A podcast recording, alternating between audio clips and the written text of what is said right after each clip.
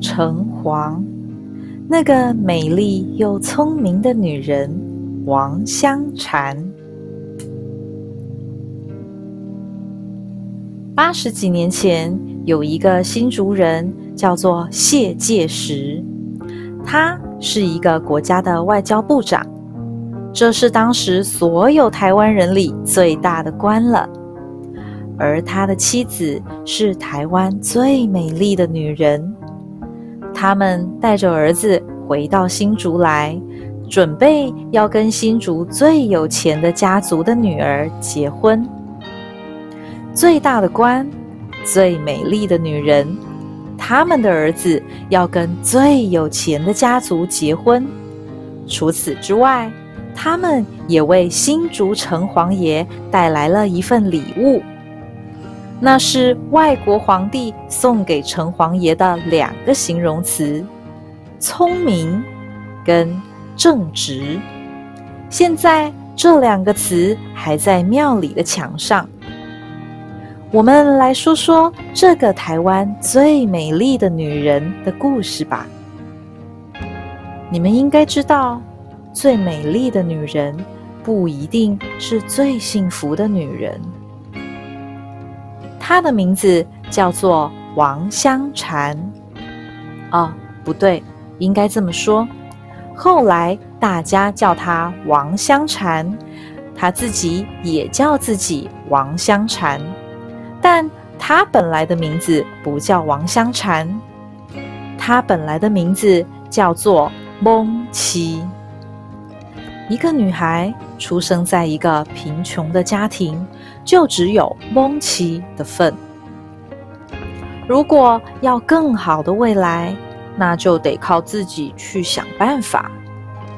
名叫蒙奇的女孩，终于找到了一个机会，决定要当一个陪有钱男人喝酒聊天的义旦。她的义旦师父告诉她，要成为一个厉害的义旦，就要让有钱的男人喜欢上你，愿意一直在你身上花钱。有钱的男人喜欢怎样的女人呢？应该是漂亮的女人吧，自己应该没问题。11、12岁的她已经是一个美丽的女孩了。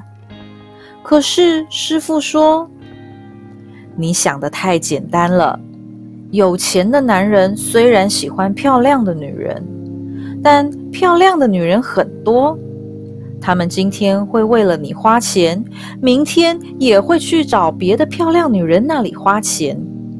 要让那些有钱的男人愿意一直来花大钱找你一起喝酒聊天，那就得要成为一个漂亮又聪明的女人，一个会写诗、会唱歌、会弹乐器的美丽女人。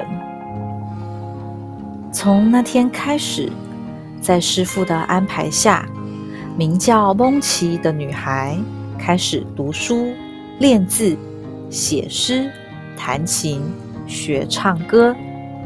一天一天过去，女孩越来越美丽，也越来越聪明，终于成为一个美丽又聪明的女人。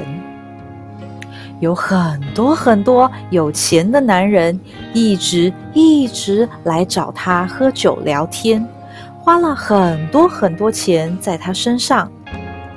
她也存了不少钱，想着有一天把欠师父的钱还了，她就可以成为一个美丽的、聪明的、自由的女人。有一天，一个有钱的男人爱上了她，她也很喜欢这个男人。这个男人名叫连横。连横是一个读过很多书的人，也很会写诗。蒙奇想要嫁给他，但连横不愿意。连横娶了另外一个有钱家族的女人。师父告诉他的是，有钱的男人喜欢美丽又聪明的女人，但师父没有告诉他，那些男人更喜欢美丽又聪明又有钱的女人。过了几年，另一个男人说要跟他结婚，这个男人对他很好，他也很喜欢这个男人，于是他就拿出了自己存的钱还给师父，成为了一个美丽又聪明的自由的女人。然后她就跟这个男人结婚了。这个男人对她真的很好，他们过了几年非常幸福的生活，直到这个男人喜欢上另外一个美丽又聪明又有钱的女人。那个男人说要跟她离婚，她离婚了。名叫蒙奇的聪明又美丽的女人，大概是懂了什么，于是她决定不再把自己交给任何一个男人，于是她决定要把自己交给佛祖，交给菩萨。她给了自己一个新的名字，香禅。香是美丽，禅是菩萨的智慧。她虽然是个聪明的女人，但她实在需要依靠菩萨的智慧。美丽又聪明的香禅想要忘记那些男人了，但那些男人却想要她。3年后，有一个来自新竹的男人找到菩萨面前来，想尽办法，终于说服香禅嫁给他。找到菩萨面前来的男人，大概是真的爱他的。香禅拿出了自己存的钱，帮助这个爱他的男人去中国实现男人的梦想。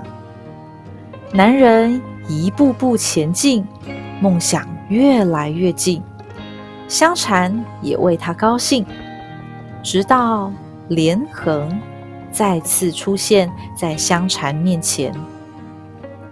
在中国的一场宴会里，香禅遇见了连横，他们发现彼此都还喜欢着对方。连横写诗给香禅，香禅帮连横找工作。连横有自己的太太，香禅有自己的先生。谢界时离自己的梦想越来越近，香禅的心却离谢界时越来越远。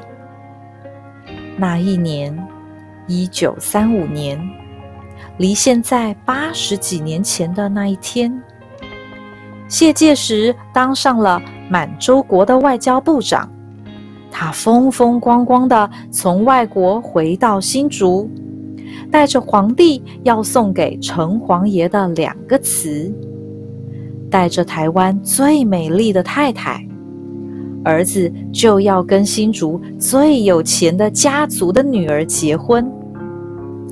曾经名叫蒙奇那个美丽又聪明的女人，不知道是否觉得自己是个幸福的人呢？